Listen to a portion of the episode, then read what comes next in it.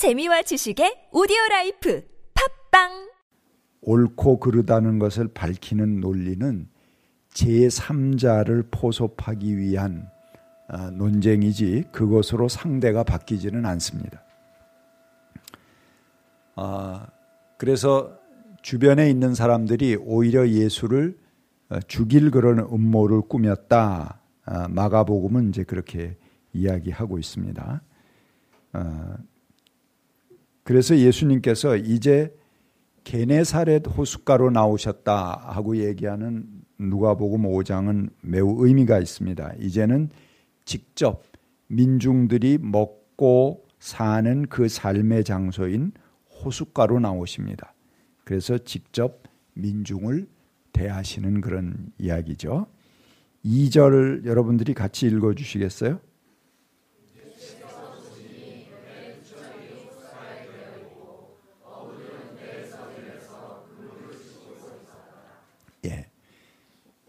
배가 두 척이 호숫가에 되어 있었는데 예, 거기 어부들이 배에서 내려서 그물을 씻고 있었습니다.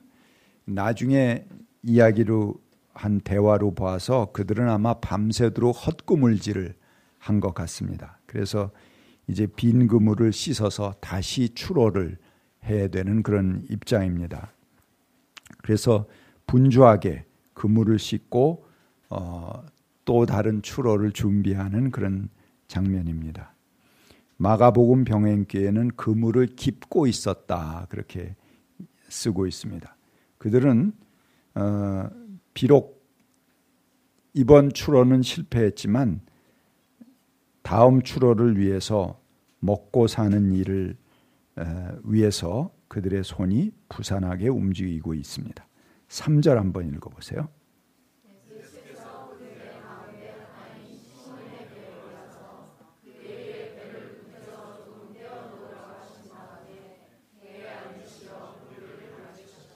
예. 아. 그런데 예수는 베드로의 배를 차지하고 거기 앉아서 무리들을 가르치고 계십니다. 이게 해변가에 사람들이 앉아 있고 아마 빈 배니까 올라타서 그걸 강단처럼 앉아서 쓰고 계신 것 같아요. 어, 베드로가 조금 그 기분이 썩 좋지는 않았을 것 같아요. 지금 자기 부지런히 출어해 되고 또 준비를 하는데 예수님이 거기에 앉아서 어, 말씀을 전하십니다. 가르침도 좋지만 먹고 사는 일도 중요하거든요. 어, 그, 그들의 마음은 분주한데 예수님 말씀은 끝날 줄 모릅니다. 성질 급한 베드로가 예수님이 사람들에게 상당히 인기 있는 스타만 아니었다라면 아마 벌써 여러 번 큰 소리가 나왔을지도 모르겠습니다. 4절 한번 읽어보세요.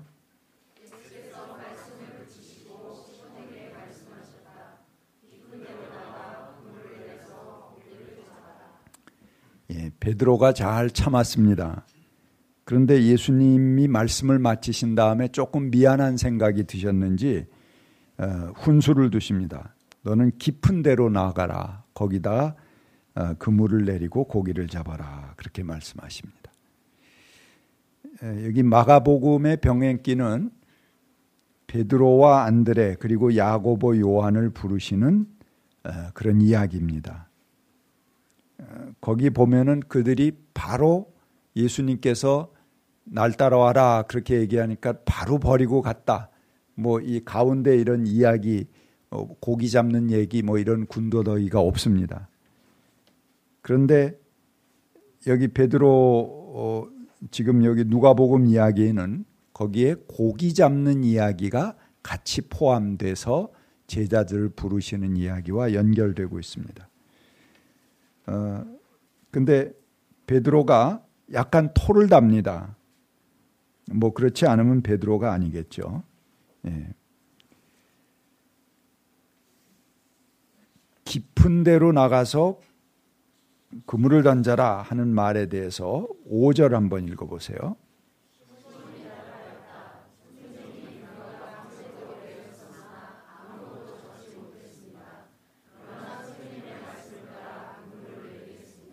예. 고기잡이는 베드로가 전문가입니다. 그렇죠? 어, 근데 그 전문가가 밤새도록 나가서 헛구물질 했는데 이건 고기잡이라고는 생전 안 해본 초보자가 아, 남의 배 빌려서 한참 얘기를 하더니 예, 그 다음에는 또 깊은 데로 나가서 뭐 얻다가 그물을 던지라고 훈수까지 둡니다. 아마 베드로 성격에 빈정이 상했을지 모르겠어요. 그렇지만 고기잡이 초보자의 말씀을 베드로는 순순히 따릅니다. 베드로가 끝까지 자기 경험을 고수하고 그 예수의 말을 무시해 버렸다면 아마 베드로와 예수님의 인연은 맺어지지 않았을지 모릅니다. 그는 고분고분하지는 않았지만 그래도 예수를 신뢰하고 따라갔습니다. 물론 감히 고기잡이 전문가인 우리들에게 이래라 저래라 해 당신의 코를 납작하게 만들어 버리겠어. 뭐 그런 마음을 가지고 어, 배를 몰고 갔는지는 모르겠어요. 아무튼 고분고분했던 퉁퉁거리면서 했던 모르가도 그의 말씀을 듣고 따랐다는 것이 굉장히 중요합니다. 6절 읽어보세요.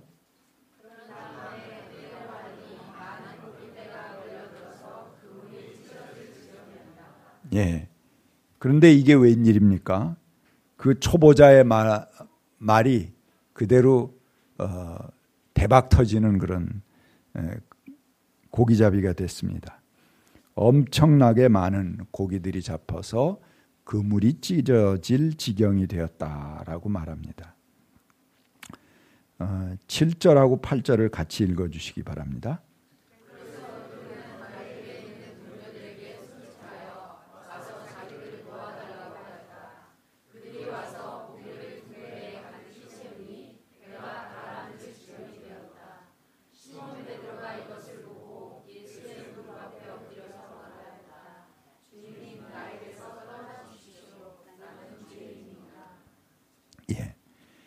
자, 저는 이 말씀들을 묵상하고 내려가다가 갑자기 8절 말씀 베드로가 보인 반응에 가서 딱 막혀버렸습니다.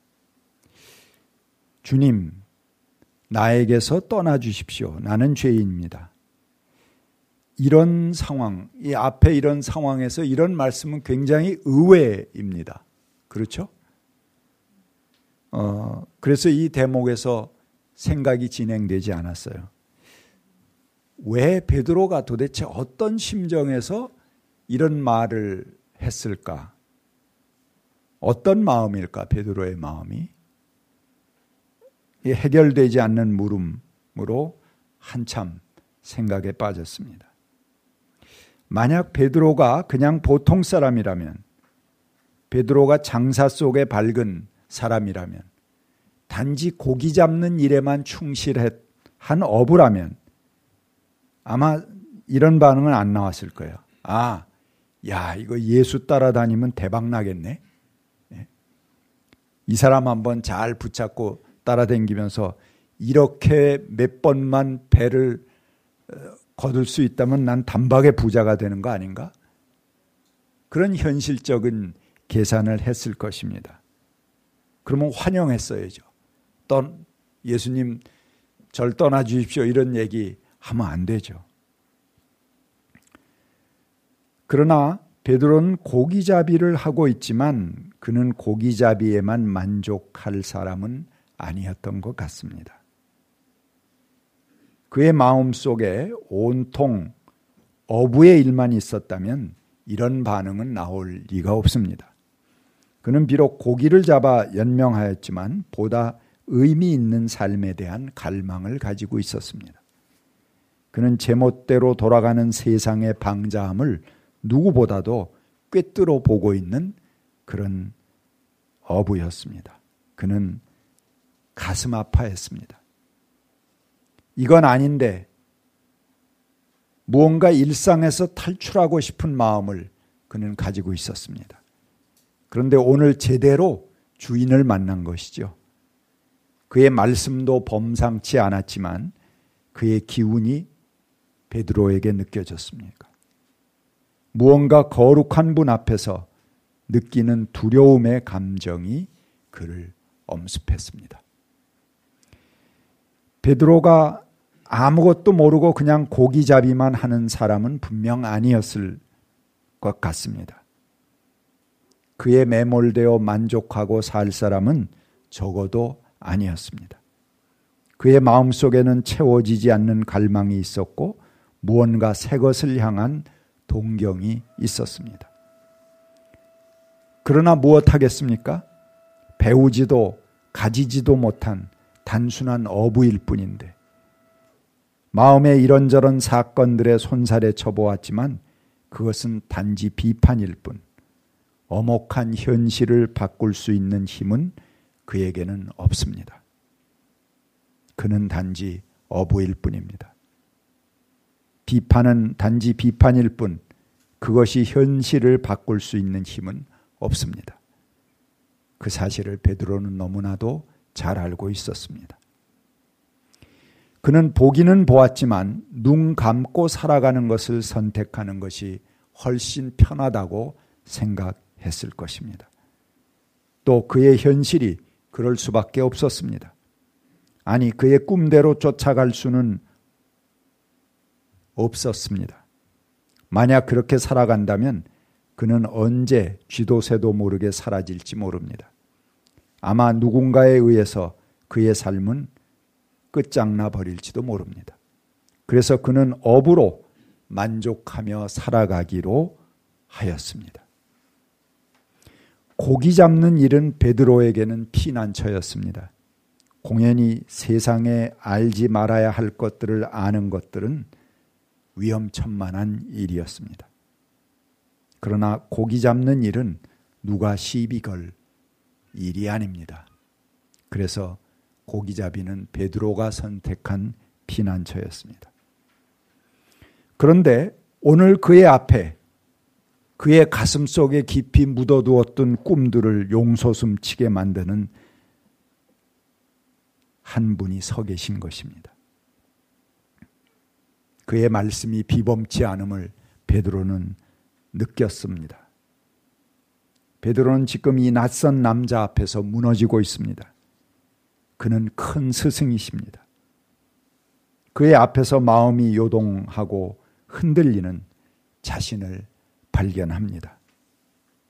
그렇지만 베드로는 그 마음을 억누르고 부인할 수밖에 없습니다. 어부인 자신의 생활로 그는 만족하기로 결정하고 그렇게 살아가는 중이었습니다. 그가 감당하지 못할 일에 연루되는 것은 위험한 일입니다.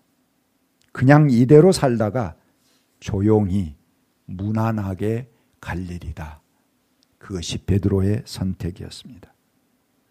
베드로는 자신의 마음을 흔들고 있는 예수를 향해 말합니다. 주님, 저는 죄인입니다.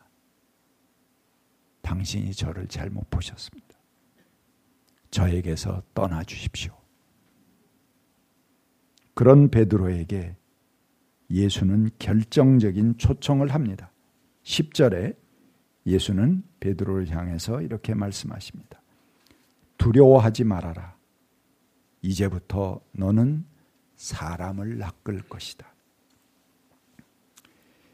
베드로가 내게서 떠나달라는 그의 외침은 달리 들으면 나를 붙잡아 달라는 당신이 나를 차지해 달라는 또 다른 함성이었습니다. 나의 무의미한 일상을 깨고 들어오는 그분의 비범한 말씀은 이미 많은 사람들의 가슴을 뚫고 들어가 그들을 새로운 영역으로 불러내고 있었습니다. 이제부터 너는 사람을 낚는 어부가 될 것이다. 제가 오늘 제목을 이제부터 너는 그렇게 잡았습니다. 히랍 어로는 아포투눈이란 말인데요. 누가나 사도행전에서 선교적으로 중요한 계기가 될 때 누가는 이 표현을 쓰고 있습니다. 아포투는 이제부터 너는 예수를 만난 후에 새로운 삶이 시작되는 자리, 새 삶이 열리는 단계의 초청에 해당하는 말입니다. 마지막 11절을 한번 읽어 주시죠.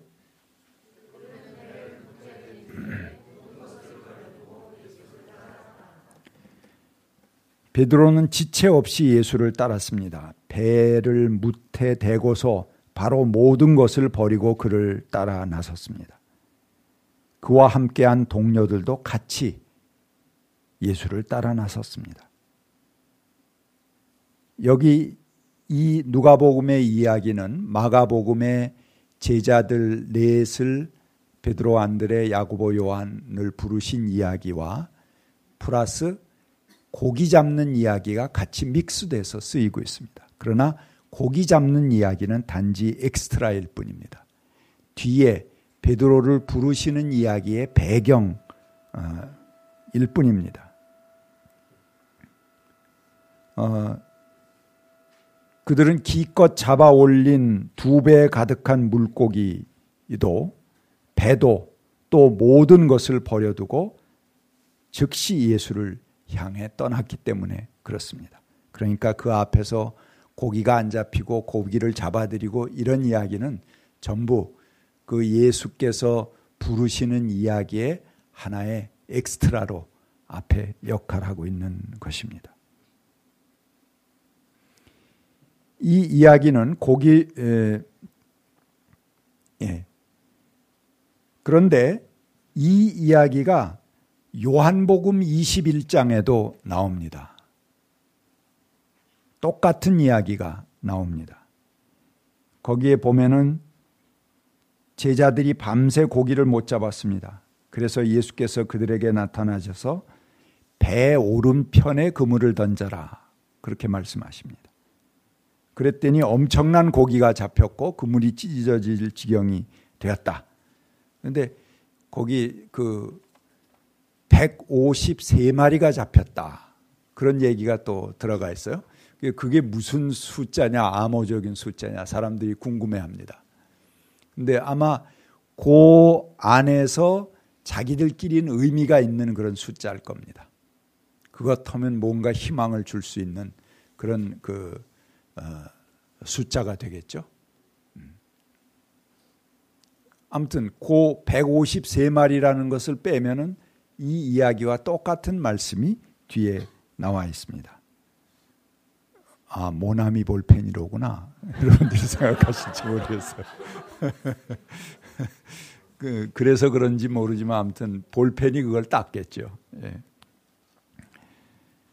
그런데 아주 특이한 것은 누가복음이나 마가복음은 예수께서 제자를 부르시는 초기의 이야기로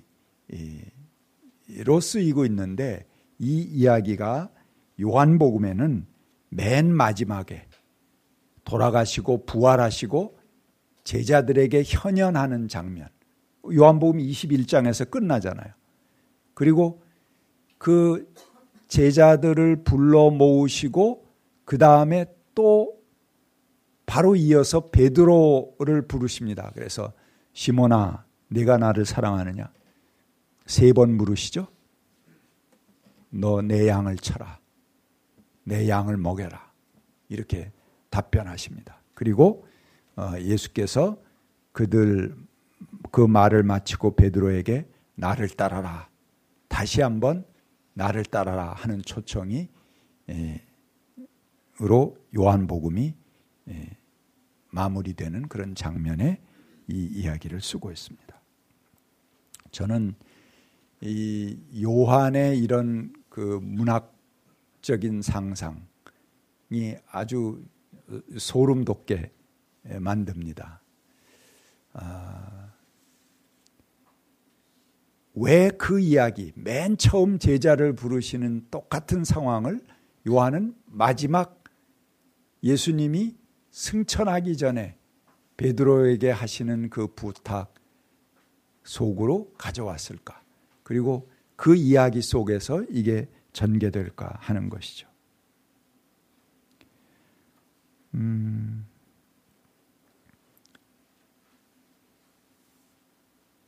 그리고 요한복음에는 예수께서 마치 성찬을 하듯이 그 잡은 고기를 바닷가에 호숫가에 가서 불에 구워서 제자들에게 떼어서 나눠 주십니다. 그 요한복음 21장 13절인데요. 이렇게 얘기를 합니다. 예수께서 가까이 와서 빵을 들어서 그들에게 주시고 또 생선도 주셨다. 자, 이거 어서 많이 듣던 귀절 같지 않아요?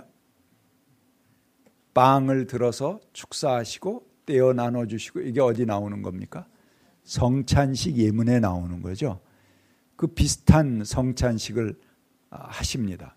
그래서 초기의 성찬식은 빵과 포도주도 있지만 빵과 물고기로 하기도 했다. 그렇게 보기도 합니다.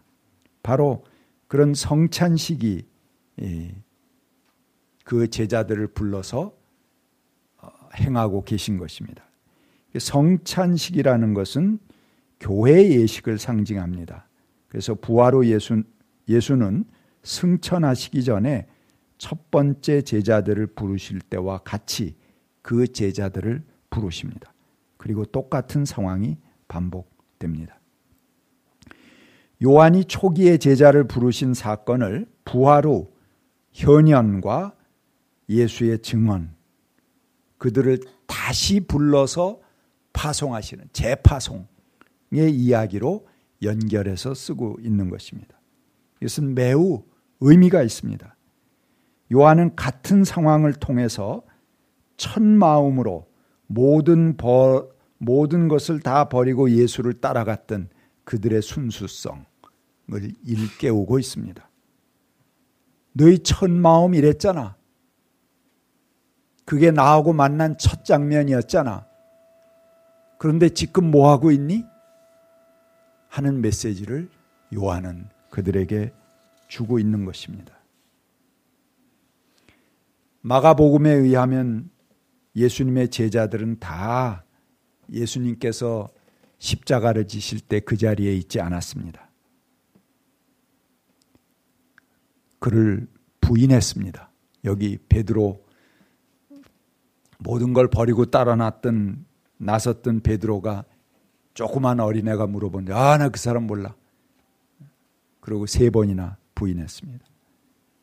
신임 받던 유다는 30냥에 예수를 팔아넘겼습니다. 제자들 어느 하나가 예수님의 십자가 밑에 있지 않았습니다. 장사 지낼 때도 없었습니다. 다 도망갔습니다. 제 살 길을 찾아서 나갔습니다. 아주 허무한 장례식이 진행, 진행됐습니다. 그래도 그들은 흩어질 수는 없고 그 예수와 가졌던 뜨거운 시간 때문에 남아서 자기들끼리 있었던 것 같습니다. 그리고 이 요한복음 21장 바로 전에 뭐라고 그러냐면 제자들이 이렇게 말합니다. 우리 고기나 잡으러 가자. 그러고 고기 잡으러 와서 고기 잡고 있는 장면입니다. 자, 어떻게 됐습니까? 고기 잡는 어부들을 불러서 나를 따라라 사람 낚는 어부가 되겠다 하고 부르셨고 거기에 부르심에 모든 걸 다 버리고 투신하고 나갔던 제자들이 이제 원점으로 돌아가 있는 겁니다. 우리 고기나 잡으러 가자. 그리고 다시 예, 고기를 잡는 마당에 제자들은 있습니다. 그런 제자들에게 예수님이 다시 원점으로 돌아간 그들에게 그리고 이미 예수와의 모든 관계를 다 부인하고 거기에 엉망으로 낙서해버려서 치워버린 망가진 그 관계를 예수님 회복하기 위해서 그들에게 나타나셨습니다.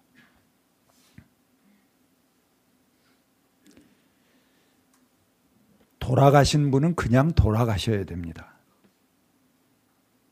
그래야 제자들이 결정적인 죽음의 자리에 없었던 것도 부인한 것도 도망친 것도 다시 그들을 부르시기 전에 제, 제자리로 가버린 것도 어, 그냥 단순 어부로 돌아가 버렸죠. 그런 것들이 다 감추어질 것 아닙니까? 그런데 어쩌자고 그분이 다시 살아서 자기들 앞에 나타나신 것입니다. 매우 난처한 상황이 되어버렸습니다. 그래서 제자들은 저분이 주님이시다 하는 것을 직감하고 알고 있었습니다. 그러나 아무 말도 하지 못했다는 것입니다. 요한복음 21장 12절에 보면요. 그 떡을 떼고 어, 또 고기를 예수님께서 나누어 주실 때 제자들의 반응이 나옵니다. 예수께서 그들에게 말씀하셨다. 와서 아침을 먹어라. 제자들 가운데서 아무도 감히 선생님은 누구십니까? 하고 묻는 사람이 없었다. 그가 주님이신 것을 알았기 때문이다. 그들은 주님이신 걸 알았습니다. 그렇지만 선생님 누구세요?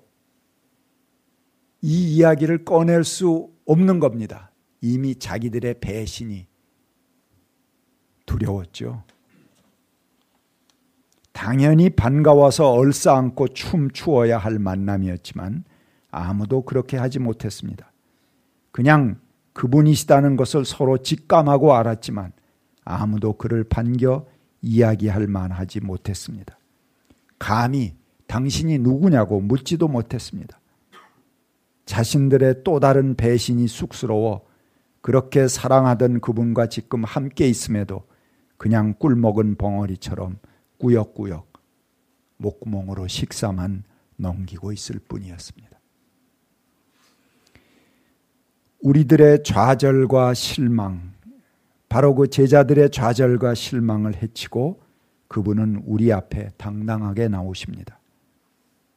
고기를 불어 불에 구워 상을 차리시고 우리를 부르십니다. 늘 배반하는 우리를 다시 그 자리에 세우십니다. 믿음 없이 마치 큰 일이나 난 듯이 허둥대는 우리들의 모습이 몹시 쑥스럽고 낯설어지도록 우리 앞에 나서십니다.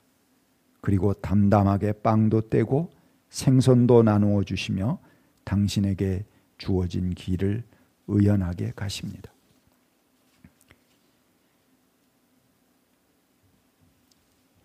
예수님은 이들에게 말씀 베드로를 다시 불러서 말씀하십니다. 진정으로 내게 말한다. 내가 젊어서는 스스로 띠를 띠고 내가 가고 싶은 곳을 다녔지만 내가 늙어서는 남들이 내 팔을 벌릴 것이고 너를 묶어서 내가 바라지 않는 곳으로 너를 끌고 갈 것이다. 그리고 나를 따라라 하고 다시 베드로를 처음 부르셨던 그 목소리대로 부르십니다. 우리는 제자들이 겪었던 그 낯설음을 겪지 맙시다. 사람 낚는 어부 되라는 주님의 말씀을 잊지 맙시다. 세상 일, 썩 성공을 거두지도 못하면서 늘 핑계하며 헛되이 그물질하는 그 챗바퀴에서 벗어나 봅시다. 그분의 부르시는 음성에 기뻐하며 달려갑시다. 하던 일 멈추고 버선발로 뛰어나갈 수 있기를 바랍니다. 거리낌 없이 그분의 품에 안길 수 있도록 언제 어느 때고 우리 자신을 준비합시다. 주님은 우리를 새로운 세계로 부르시고 초청하고 계십니다. 이제부터 너는 편안히 가십시오. 자유인으로 사십시오. 주님께서 우리를 다시 부르실 때 낯설음으로 그 앞에 나가지 않도록 하십시오. 사람 낚는 어부대라는 주님의 말씀을 잊지 마십시오. 세상 일, 썩 성공을 거두지도 못하면서 늘 핑계하며 헛되이 그물질하는 그 쳇바퀴에서 벗어나십시오. 그분의 부르시는 음성에 기뻐하며 달려나가십시오. 하던 일 멈추고 벗선발로 뛰어나가십시오. 거리낌 없이 그분의 품에 안길 수 있도록 언제 어느 때고 우리 자신을 준비합시다. 주님은 우리를 새로운 세계로 부르시고 초청하고 계십니다.